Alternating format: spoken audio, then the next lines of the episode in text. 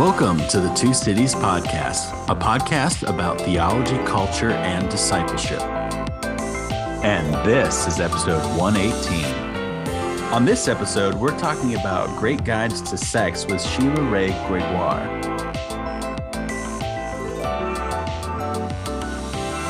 Sheila Wray Gregoire is the author of two new books The Good Girl's Guide to Great Sex and The Good Guy's Guide to Great Sex, both published by Zondervan.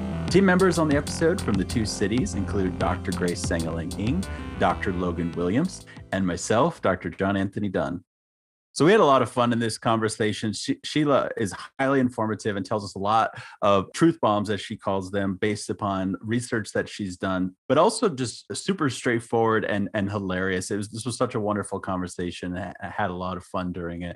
What were some of your takeaways about our conversation with Sheila, Logan, and Grace?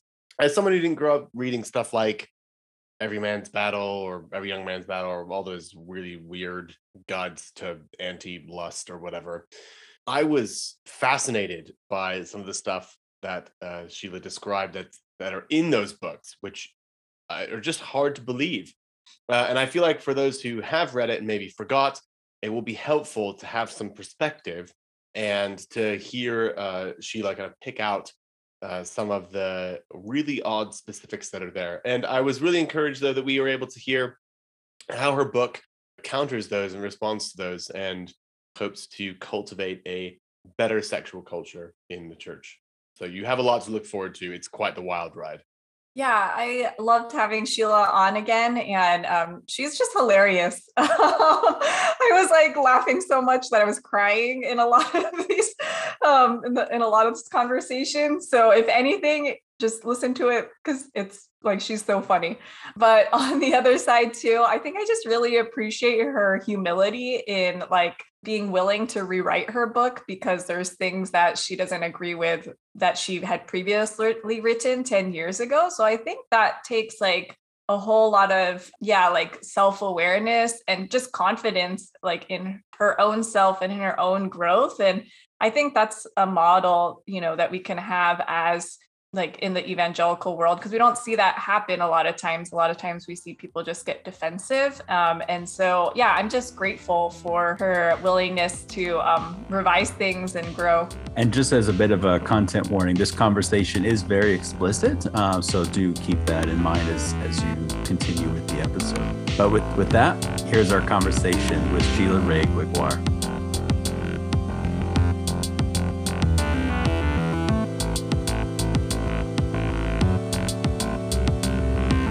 Well, Sheila, thanks so much for joining us again. We're really excited to have you back on the pod.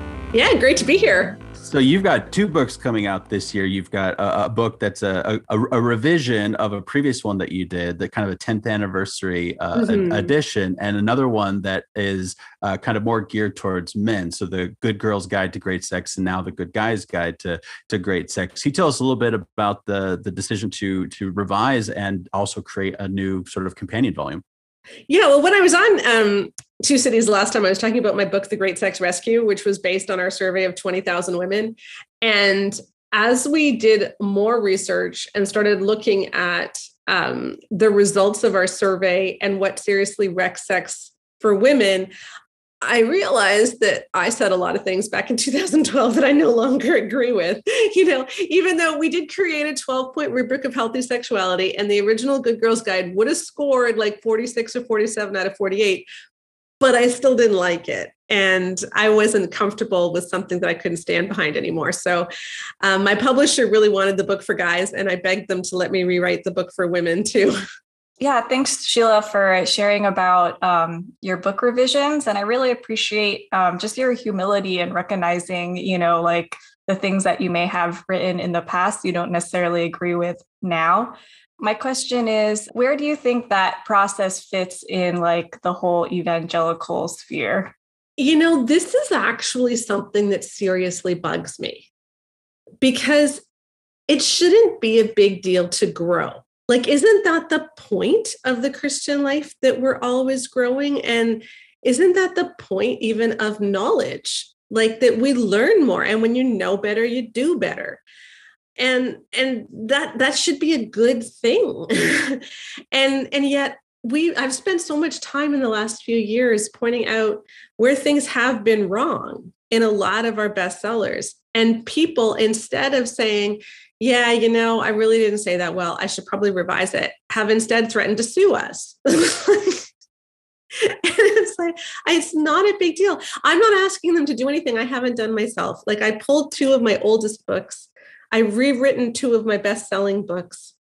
And, you know, including the Good Girl's Guide to Great Sex. I've taken down a ton of blog posts. It isn't difficult. It just is a matter of integrity. And isn't that what it should look like if we claim to be followers of Christ? I'm curious if you're willing to share where where are some of those places where you felt like it was really important to shift uh, the way you talk about these topics. I think the biggest one is gender essentialism. Okay, so in the Good Girls Guide to Great Sex, I did acknowledge and I did actually spend quite a bit of time talking about how women could have the higher sex drive, for instance, which was cool. And um, out of the 13 books that we analyzed for the Great Sex Rescue, not a single one of them said the word consent. In the original one, I did. I'm so proud. I actually did when we went back and looked. So, yay. But what I also did was I was very much men are like this, women are like this. Right. So, so men need sex in a way that women can't understand. Um, usually, like women really are into the emotional connection, et cetera, et cetera. And it's just a lot more nuanced than that. And we need to get away from this men are like this, women are like this. And we need to talk about what you know, if you're in a marriage and your partner your spouse is like this here's how to handle it you know but it isn't always a gendered thing. And the more we talk about it being a gendered thing the more we can cause some harm in relationships. So can you help us myth bust this uh, for a moment? Because the um the the refrain uh you know men have you know struggles with lust that women can never understand is often weaponized against women to mm-hmm. dress and act in a particular way uh, without uh, good explanations, right? It's just to say, you don't understand how hard it is for men. So, like, mm-hmm. I just can't communicate it to you. So, please just, you know, barely exist uh, in, in, any in any way. Uh, you know, cover everything in your body and make sure you're not noticeable blah blah blah you know that that kind of refrain that this is inexplicable it's inaccessible it's you know it's a phenomenological thing that i can just say to you is real but you don't understand is a kind of dangerous myth so help us help us bring that nuance that you're uh, that you're rewriting into your book yeah. Other than the fact that it's just fundamentally untrue, and that so um, nice. there's two really recent meta-analyses. One, I believe, in 2019, and one in 2021, where they looked at uh, a ton of the MRI studies about women and the visual nature and women's arousal and arousal non-concordance and things like this. And what they found, and this is a major oversimplification, so please forgive me, but there is not the brain differences that we've been told when it comes to women's visual nature. Um, women and men physiologically react basically the same to, to stimuli. Now, it's not the same stimuli necessarily, but they do get physiologically aroused visually. The difference is women are less likely to report the subjective feeling of arousal, but physiologically they are aroused. So, and then there's there's other analyses which show different things too. And when they actually look at the brain, there are not most of the differences between men and women are actually differences that relate to brain size simply because men are larger. and when you have a brain that is larger, then the structure has to change to accommodate the larger nature of the brain. And when you look at men's brains and women's brains that are the same size, you do not see differences really. So it's it's not a gendered thing. So even though we have been told this ad nauseum that men are visual in a way that women can never understand, the research just isn't there. Um, what we do know is that men and women are socialized very differently and and that's probably why women don't report the subjective feeling of arousal even when they've got probes up the hoo-ha showing that they are aroused right but you know like um and, and again i'm not trying to say that men aren't visual but if you look at women under the age of 30 who have grown up in the girl power movement they will tell you they're visual as well. Women my age won't. Like, I didn't know what a six pack ab was until my teenage daughter told me. It just wasn't a thing when I was a kid. Like, we had Tom Selleck with the chest hair and stuff, but like, that's it. All right. so like I didn't even know what a six pack ab was, but my my 13 and 15 year old girls did because they grew up in the generation where women were encouraged to be visual. I did not. And I think what's happened is a lot of the evangelical authors writing into the sex sphere are all boomer men and they have no idea what women are actually experiencing. And so we are seeing a huge shift in demographics and in in the different generations. Um, so that's the preamble. I hope that answers like the academic side. For what we looked at was was we asked guys, okay, so we we we did 20,000 women for the first study. We did a bunch of men, a couple thousand men for this study. And we said, do you have a daily struggle with lust? Because we're told, right, lust is every man's battle. And 75% that yet reported that yes, they did. Okay, so not not 100%. So already it's not every man, but it's still a lot. Well, then we then we really drilled down and we presented them with a bunch of different scenarios.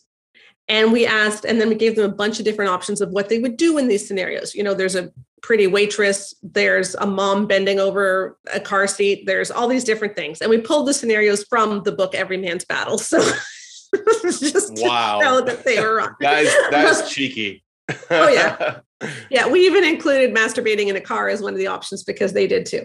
They made it sound That's like this was seriously in that book. Oh my gosh. Okay. Yeah, that that it's normal to masturbate in a rental car outside a gym, watching women walk in and out. Yeah, no, rental zero, car. zero out of the several thousand men who took our survey reported that they would. But every man's battle what- presents this as normal. Sorry. What's this? Why a rental car? I don't know. This thing. So- oddly that's so specific. specific. It is oddly specific. blue a blue rental car from Enterprise when you're that specific, will really get you going. Yes. Okay. Like Okay. Steve Arterburn, that was a little bit too specific. Anyway, um, He's telling so on himself. Any, okay, anyways. so we presented guys with all these different scenarios, all these different options in these different scenarios. And of the 75% who said that they lust, struggle with lust, um, almost half of them would not lust in any of our scenarios and do not watch porn. So it's like, do guys actually have a struggle with lust? Or is it that we have taught men to equate noticing a woman as beautiful with lusting? And so guys think they're lusting all the time, even when they're not. Thanks for that, Sheila. That is uh, that is remarkable and and and super insightful too. I really appreciate that. But I'm curious. Um, you've kind of already begun to do this uh, in telling us a bit about how your book on guys relates to every young man's battle and every man's battle, or, or those those collection of books. Um, could you say more about what differentiates your your book uh, in relation to those ones? The main problem with Every Man's Battle and all of the books in that series is that it equates male sexuality with the objectification of women. And that is never what Jesus did. And so, what we're trying to do in the Good Guy's Guide to Great Sex and the Good Girl's Guide to Great Sex is let's build healthy sexuality from the ground up. What does it look like to build a sex life which is mutual, intimate, and pleasurable for both?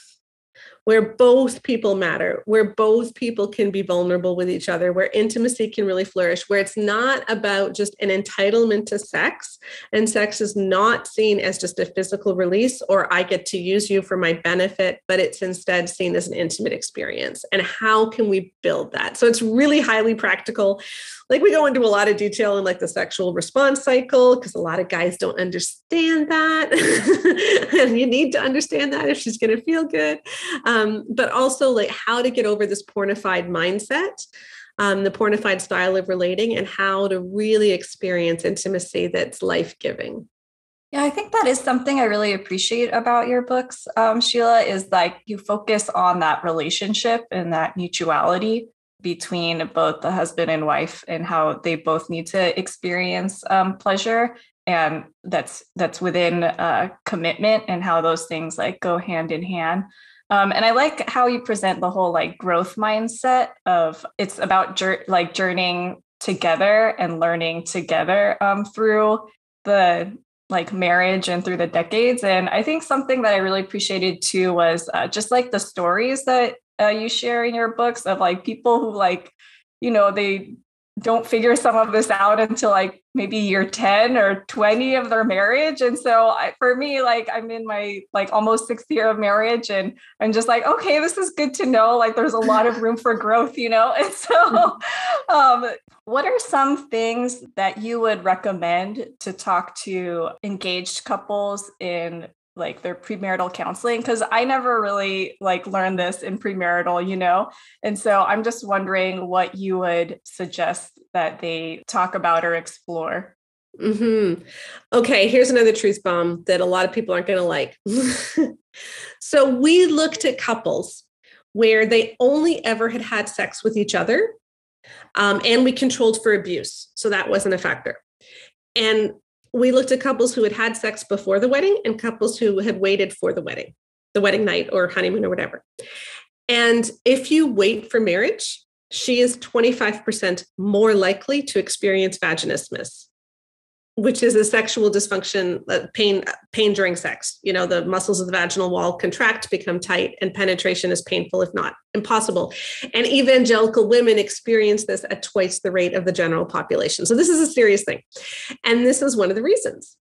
Now i am not trying to argue that everyone should have sex before marriage. I, that's not the point of why i'm bringing this up. But there is something seriously wrong with the way that we're preparing people because um and, and i think it comes from just asking the question okay if you have sex before marriage and you were planning on waiting but you end up not waiting why did you have sex? And it's probably because you watched a romantic movie and then you're making out for like several hours and then stuff just happens right and that is not what happens on the wedding night. Like you get to the hotel room, you've had the longest day of your life, you haven't slept in a week, you've had the most stressful few months of your life. Often exams were like last week, and now, you know, school is over. And it's just, it's so stressful. And you get there, and now you're supposed to do it. And it's just a really big transition. And that's a huge amount of obligation to put on someone. And it's often really awkward, and there's not the lead up. And so, what we try to tell people is forget all of the expectations. Okay, just throw out the expectations and think about a threefold aim when you get married. And so the first is just getting comfortable, just feel comfortable with each other. You know, just get naked, play Scrabble naked if you need to. I don't care, but like just just get comfortable okay? Then work on on her arousal because his arousal is pretty easy. Like let's work on hers figure out how to get her aroused how her body works even reach orgasm first from some other way and then and only then try intercourse. And if we do that things will go a lot better. And um, for some people that can happen in a night and for some people it takes a week and for some people it takes several weeks or longer but it doesn't matter. If you do it in that order you set yourself up for such a better sex life. But if you rush intercourse it can really backfire. And that's what a lot of couples a lot of christian couples have found. Because we have a 47 point orgasm gap by which I mean that 95% of men almost always or always reach orgasm in a sexual encounter, but only 48% of women do. And okay, this is this this this stat really made me laugh and then cry. Okay. So when you look at women who frequently reach orgasm and we ask men and women, does the husband do enough foreplay? Over 90% of both men and women say yes. But if she doesn't frequently reach orgasm, 71% of men still say they do enough foreplay. But so do like, I think the number is 56% of women. So it's like enough for what? Like what is our measure? You know? Oh he tried but you know she's just broken. Like it just there's something wrong with her. And so what we're trying to say in the good girls guide is ladies like you matter. Your sexual pleasure matters and it's okay to want something. And the guy's book we're trying to say like don't be a jerk. Like, like, you can rock your wife's world but you need to consider her. And so can i tell you the story of tracy and doug I like the Tracy and Doug story. I don't know if you guys have read the book, but let's imagine a couple and they've been told their whole life by all these Christian marriage counselors that what Tracy really needs in order to be happy in marriage is to go out to a restaurant once a week to eat. And this is just absolutely necessary for her marital satisfaction.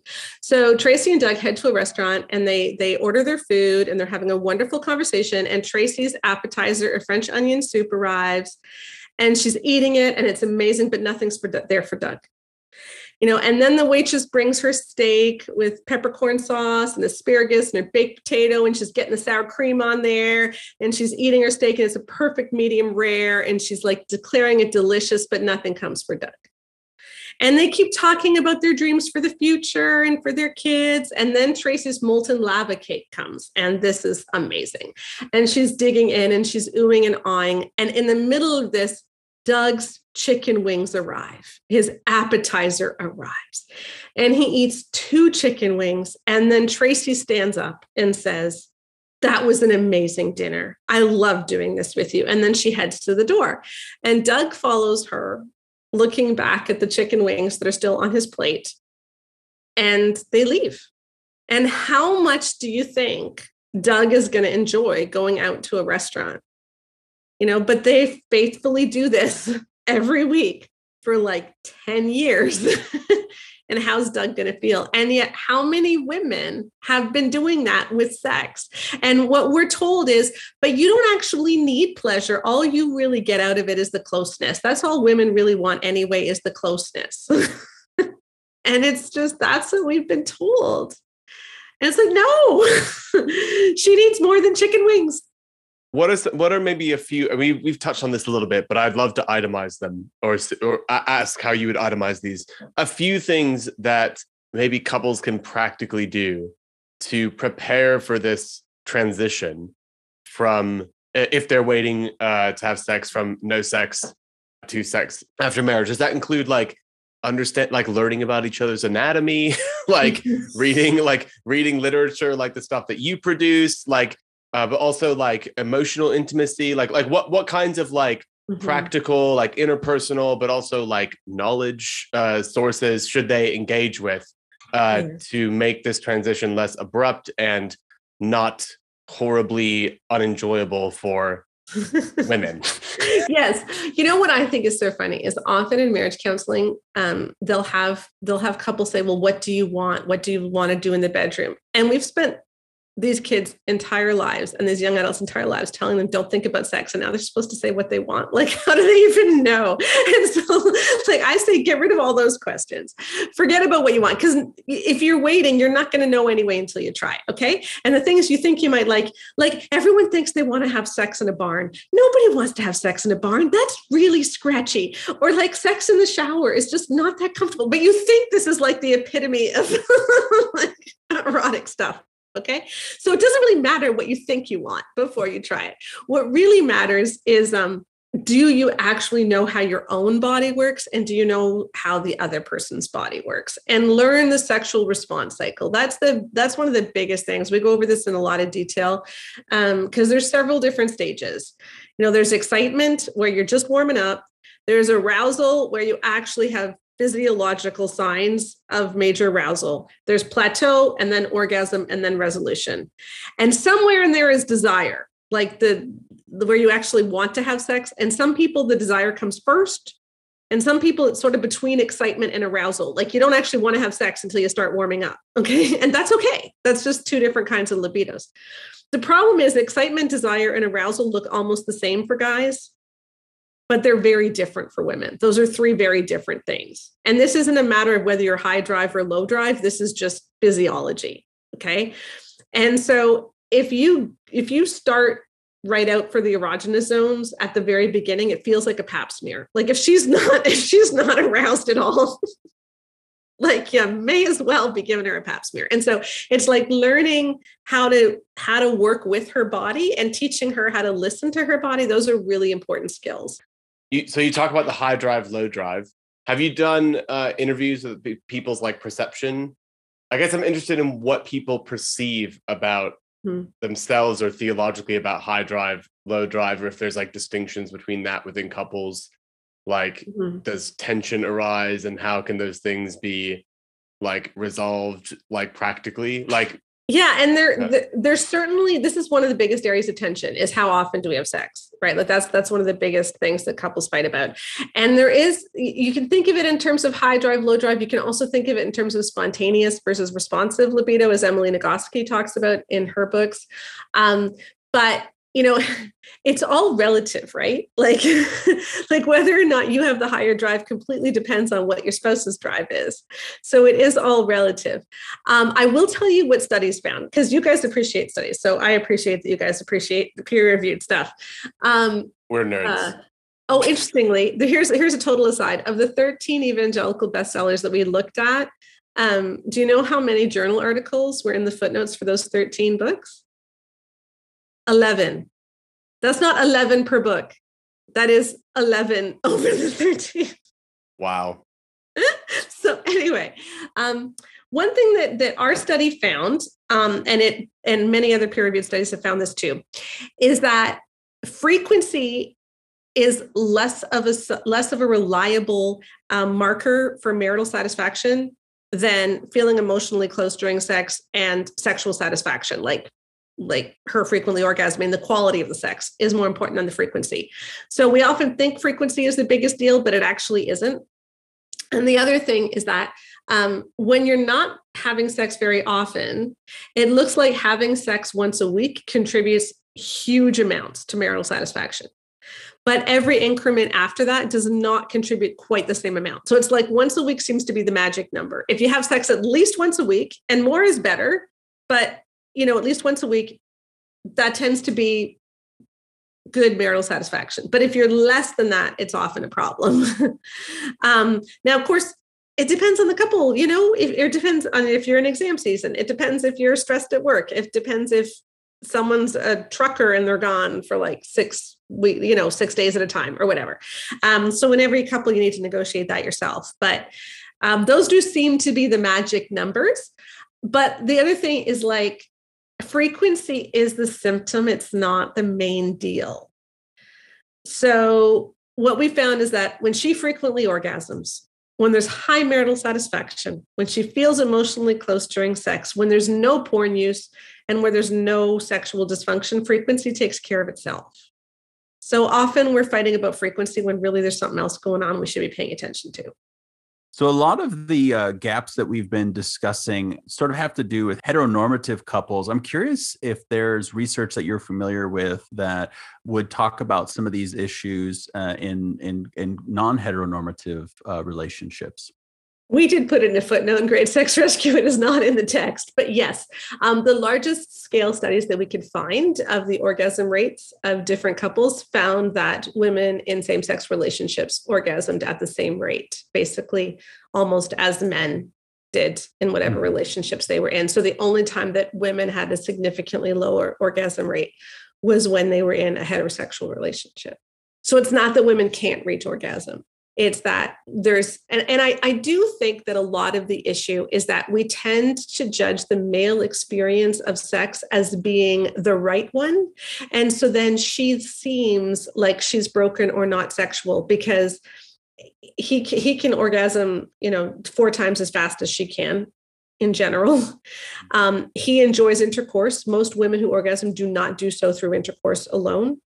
Um, and he tends to be the more spontaneous libido. And so both of them can look and think well she is not sexual when actually women are capable of multiple orgasms and we're capable we don't have a, refractory period so we can keep going. So it's not so who do we think is like the most sexual? God created women with a body part where the only purpose is pleasure. So i don't think it's that you know women aren't as sexual. It's just that we experience things differently. And so we need to stop feeling like she is broken when she doesn't conform to his experience of sex.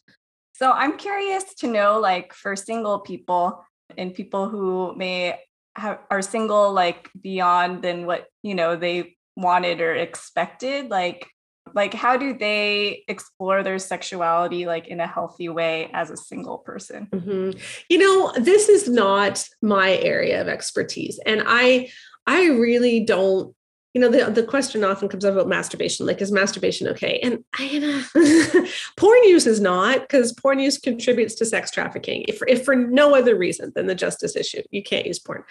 Um i would love to do some surveys this, but I honestly haven't. And so I don't I don't want to make a, a proclamation about that. What I would say is this I think we need to think more in Christian spaces about a Christian sexual ethic that applies whether you are single or married. because it's there and yet our the way that we talk about sex it all we really say is don't have sex until you're married and then once you're married you can have sex as often as you want and that's not really what we should be saying. Like i would like to see a christian sexual ethic which says we need to honor the dignity in other people always. And our sexuality is a way in which we physically express intimacy but our under, our underlying need is always intimacy. Right? Jesus never had sex but he had intimate relationships and meaningful relationships. And what sexuality does is it points us to this desire for intimacy and for deep and close relationships. And if we can be exploring that whether we're married or single you know how do we how do we pursue um, intimate, close, vulnerable relationships with others appropriately? And how do we honor the dignity in others? And if you're honoring the dignity in others, then you're not going to use them sexually when you're single. you know, you're not going to push beyond someone's boundaries. But also when you're married, you're going to honor your, your partner. You're not going to see sex as an entitlement. And so this is something which applies whether you're married or single. And I wish we could start framing things that way. I'm interested in the if you can speak to the kind of cultural factors. Uh, we we maybe position um, your book or your two books uh, in relation to Every Man's Battle, and there's so there's also an Every Young Man's Battle. Is this? I didn't grow up with this stuff, so yes. okay, I didn't know that. Was that afterwards? Does young mean like like teenager, or does young mean like? It, it's it it's supposed to be for teenagers, but it's the grossest okay. thing you'll ever. It's way worse than the adult one it's oh, actually grooming it's grooming kids to be sex addicts. Like it's it's truly awful. Okay it basically well, they, they brag about their porn problems. They tell guys where to find porn if you don't use porn. Like it's just weird. It's like what? i didn't want to use porn and so i found that you could look at department store catalogs and you could look here and you could look here. And my favorite kinds of porn were the girls gone wild which isn't consensual by the way and they would explain it in detail. And um, they they called this woman like uh, Betty BJ Bowers um, because she gave blowjobs a lot and like and they and they said well, they called they called this guy who was getting blowjobs from multiple women as living in paradise. Like it was just it was so revolting. I mean i can't even believe it. Anyway. Okay okay so on that note so on yes. that note building off of this absolutely crazy book what are just some I, i'm just trying to understand the how how did we get to the point where that book is a bestseller, right? So was it that this book played into kind of pre-existing myths or did that book just like create these myths and and now you've you've uh, helped kind of spearhead in a new way addressing that this is a massive problem um, and how, how is it that this has continued uh, for so long and has gone and and for so long went uh, not widely or not loudly maybe or not effectively challenged. Uh, I mean, other than like the obvious like this is obviously wrapped up in like weird kind of cultural misogyny, uh, a lot of it. Um, but maybe more like I'm just trying to understand like how a book like that becomes so prevalent and yeah. so influential and so rooted and then it just stays as this default and like you have pastors recommending it to 13 year olds with a book that's like hey here's this book that tells you you can go like look at department store catalogs like yeah. i'm just what i'm just trying to understand the like broader cultural factors something about the history of like christianity in, in america like i mean maybe that's too broad of a question and impossible to answer but like it's just so it's just such a perplexing thing to think about like mm-hmm. from this side of it that I mean you've been you because you've you've uh because you spent so much time in that horrific literature uh maybe maybe you have some ideas this is the stuff that keeps me up at night, you know, and drives me to drink. Is like, how did this yeah. happen? I mean, yeah. seriously, it's just pathetic. Um, one of the interesting things, and this is my husband's theory about every man's battle, is the problem with it is it lets good men, it makes good men feel like they're sinning when they're not. But it allows bad men to excuse their sinning because it's like, well, every man does it. And so it lets, you know, it lets bad guys off the hook.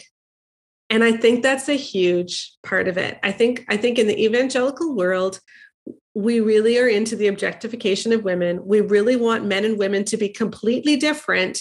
Because if we can show that men and women are completely different, then there's a reason that we have male only leadership. If there aren't gender essentials that are different, then there is no actual reason for God to say that men need to be in charge. And so they have to have absolute differences between men and women. So I think that's part of it. The other part of it is we just have such an anti intellectual and anti-science bias in the church. So if you look at the people who wrote Every Man's Battle, you have Steve Arterburn, Fred Stoeker, and Mike Mike Yorkey. None of them are qualified to write on this. Steve Arterburn, I think he has an MA in education or something. Like he's not a clinical psychologist. Fred Stoeker has nothing. Like they they they have no credentials in this area whatsoever and they don't cite any peer-reviewed they don't cite anything, actually. They have zero footnotes in their entire book. So this is all their own thinking. Um, and that did not raise any red flags. And that's because we live in a culture in the evangelical church where science just is not thought of highly. In fact, it's it's highly distrusted. Uh, and so a lot of our other bestsellers, like Love and Respect, for instance, written by a guy who was a pastor. And yes he has a phd but it, it, it's in i don't know what it's in like communication or something. And his his thesis was on what makes a good father. And he had 300 evangelical fathers who were all white in his you know just just sort of an interesting aside but whatever. Um,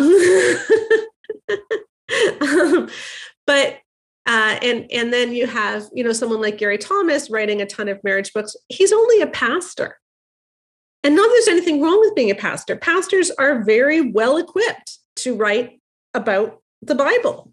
But just because you're an MDiv does not mean you know anything about the sexual response cycle or about sex or about marriage or about parenting. But we have let people, and especially men, teach us about that without expecting any credentials. And I think that's a large part of it.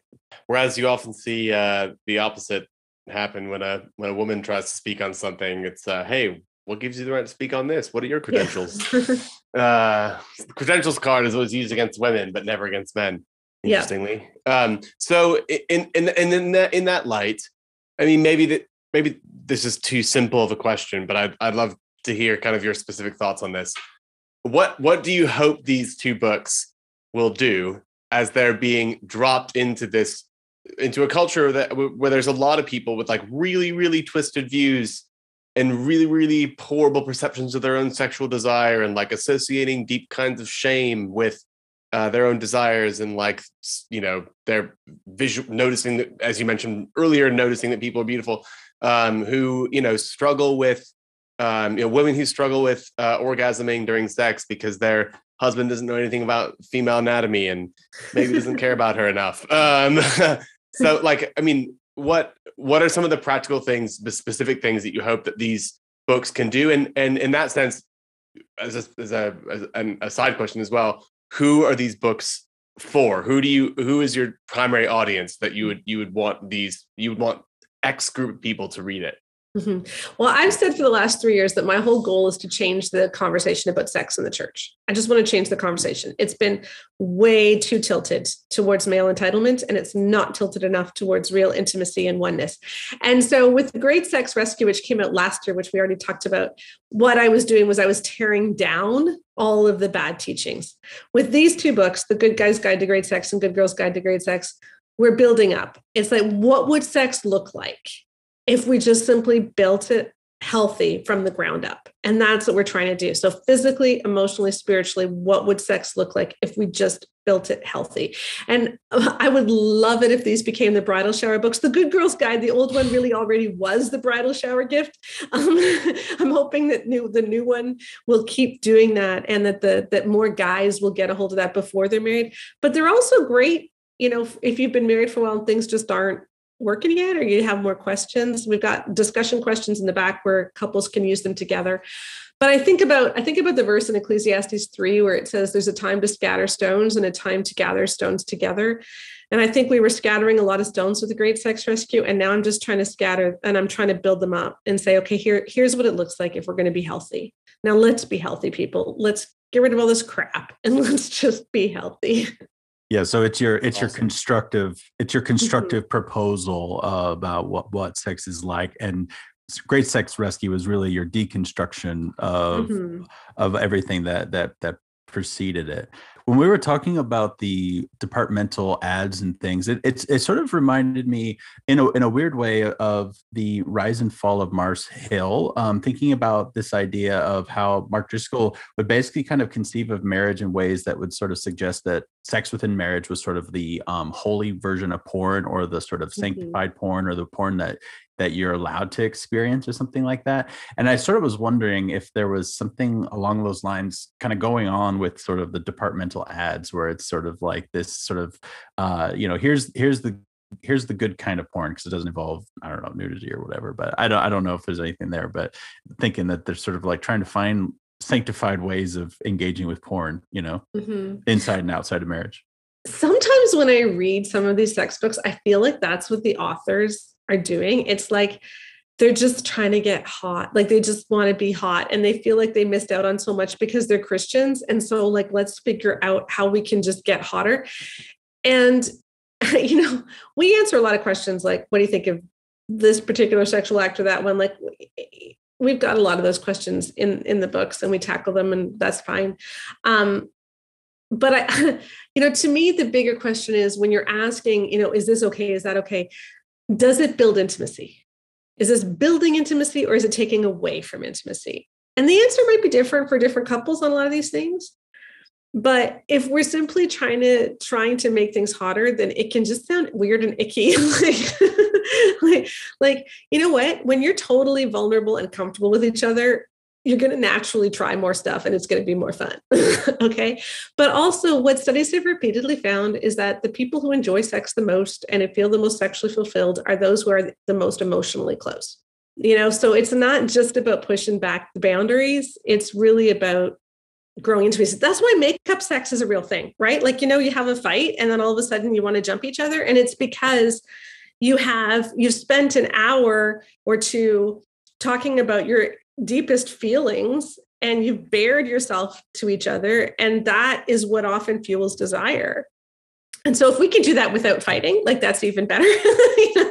but but as you're vulnerable as you're emotionally vulnerable then that is often what what really gets people hot and i think when we have too much of a of a view of sex where it really is only about the husband's physical release then we can start trying to sound like christian porn light and that's just kind of pathetic So I'd love to contrast that uh, porn light or to this, you know, bad form of biblical porn light.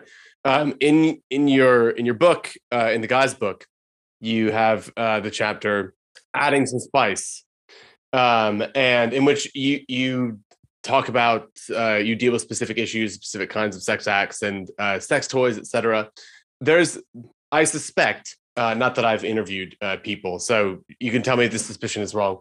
Uh, but I suspect that a lot of people who already have difficulty with feeling shame associated with their sexual desire, who go into marriage, have have a hard time expressing uh, their their sexual desires, what they want to explore with their partner, um, and uh, that the communication is already off. Obviously, if people if there's a massive orgasm gap, so I suspect there's also like a do we want to try this? Do we enjoy this? Whatever kind of communication uh, issue as well. So how uh, can people develop confidence in you know speaking with their spouse about um, hey like we should try this or not try this or I don't like this or I'm not comfortable with that or whatever um, because I th- I think that the way that you addressed it in the book was not like try all these hot things let's get hotter like as, as you said like hey here are like things that you can like explore and like you should talk to your you know spouse about that and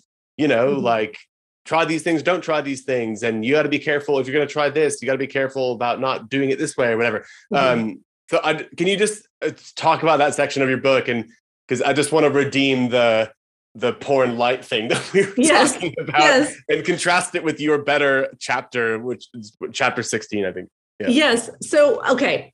one of the one of the things that I really want people to understand is that we have the bare minimum and then we have okay now let's add extras. And the problem that a lot of couples get into is they're like okay let's figure out all the spicy stuff before they figured out her orgasm piece and before they have figured out the intimacy piece. So if he's one of the 50% of guys who's still currently using porn, 50% of married evangelical men who's still currently using porn, that needs to be dealt with first. Like, we're not going to spice things up while he's using porn. Okay. like, that needs to be gone. We need to get rid of the pornified style of relating. No we need side sure that- yeah we need to make sure that she's regularly reaching orgasm like for him to start saying hey i want to try all of this freaky stuff when she's not even having fun yet that's just that's just not appropriate right so like you got to meet the bare minimum first so before we even talk about spicing things up it needs to feel good emotionally and and physically for both of you and then the way that we tackled it is just look you know, a lot of people ask us about these things. Hey, I'd like to try this. And then, sure, but just think about it this way, as opposed to, y'all need to be doing all this freaky stuff to have fun. Like, I think there's really a feeling in the church like, the world, the way that we win the world to Christ is by letting them know we have really super hot sex. And so let's all have really super hot sex so the world's jealous of us we're not going to beat the world on how super hot sex we have okay we might have higher sexual satisfaction but i really feel like reading some of these books they think that what the world like that that you know hey guys we're not you know we're not uptight because we use vibrators too. It's like no it's not it has not an evangelism tool. I don't know. And the secrets of their hearts are disclosed, and they fall on You their know? knees and then declare God is among you. yeah. So i just think we need to look at this differently. And and and so the way that we phrase the spicy stuff is first of all consent all right? Everything needs to be consensual. And can and we need to make sure that we're building intimacy not taken away from it. We need to remember that everything's permissible. It's just not that everything's beneficial. Paul said that twice. He must have really meant it. So like you know it's not a question of whether or not a lot of this stuff is sinful. It's just is this building into your marriage or is it taking away? And and a lot of things like for masturbation for instance it depends on the couple. So you can't really say an absolute no or yes because the bible doesn't say an absolute no or yes and that's not applicable but what we're hoping to do is just give people um, sort of tools and principles that they can then work through themselves as opposed to me telling you standing over your bed saying don't do that that's too freaky like yeah. So, as a final question, um, going back to the whole um, how like white boomer men dominated this conversation for so long, um, and how their experience, perhaps it could be their own personal experience, kind of dominated the writing in their books because you know writers write about what they know, um, if it's not based on outside research. Mhm. Um, and so um, I'm just curious um, because like this space about like sex and evangelicalism has been dominated mostly by white, like older white men, um, where the place or who don't have even the proper credentials to talk about it. Um, I wonder what the place is for um, women, which I'm glad that you're writing about this, but also people of color, because I think culturally Mhm. there are some things about sex that work in some cultures and not in others. Mhm. And so um, I just wonder where the place is for more women and people of color who actually do have the credentials to write about sex and um, be a part of this conversation. I would love to see like like the question that you asked earlier about single people. I would love to see a lot more research on um you know issues of yeah masturbation um sexuality et cetera for single people especially i think women have a lot to say in that especially because there are more single women in the church than there are single men. Um so i think there's a lot of room for that. I i, I just think we need more people talking about it in general. You know um i was listening to a podcast from 2015 that emerson eggerichs did. He's the author of love and respect which which literally scored zero out of 48 on our rubric of healthy sexuality. And he said that you can't tell if a woman is turned on that there aren't signs and so the best way to turn a woman on sexually is to not try and instead you should vacuum to get her in the mood and and and in his book um he, like I said, in his entire chapter on sex, he never once mentioned that a woman could feel pleasure. And he, he even said, Why would you deprive your husband of something which takes such a short amount of time and makes him so happy? And anyone who's really into sex is pleasurable for women would not brag about what a short amount of time it takes. So this is just a lot of it, when you think about it, is embarrassing. And the fact that no one told him that's embarrassing is really quite um, indicting of our celebrity culture. And that's true of almost every bestseller that we have. Um, is I think the authors are revealing way more about themselves, like the rental car in the gym parking lot, than we ever wanted to know. Or Gary Thomas in his latest one talking about makeup brushes on your testicles. Like I just didn't want to know. Sounds that. like a personal problem. It's just again hashtag oddly specific. like audience of one there. like you know, um, and I have no problem if you want to go out and buy dollar store makeup brushes, but there's a way to talk about it that isn't icky. Like, you know, and I, here's how I would do it explore different senses on all the different erogenous zones, you know, get, try things like makeup brushes, scarves, ice cubes, feathers, whatever. Like, you can you just give lists, but don't say, like, and this is where we just need people who know how to talk about this in a non-creepy way because there's a lot of creepy stuff in a lot of books in a lot of books too and i think younger people are better at that um so I, i'm not even that young my, my but but younger people in general are, are better at that and i would love to see some more voices especially from single people writing about this too well, Sheila, thanks so much for for joining us. This has been a wonderful and uh, uh, eye-opening and and just super fun conversation. Uh, we've all had a blast, and we just really enjoy having you on and, and glad you came and joined us again. Thank you.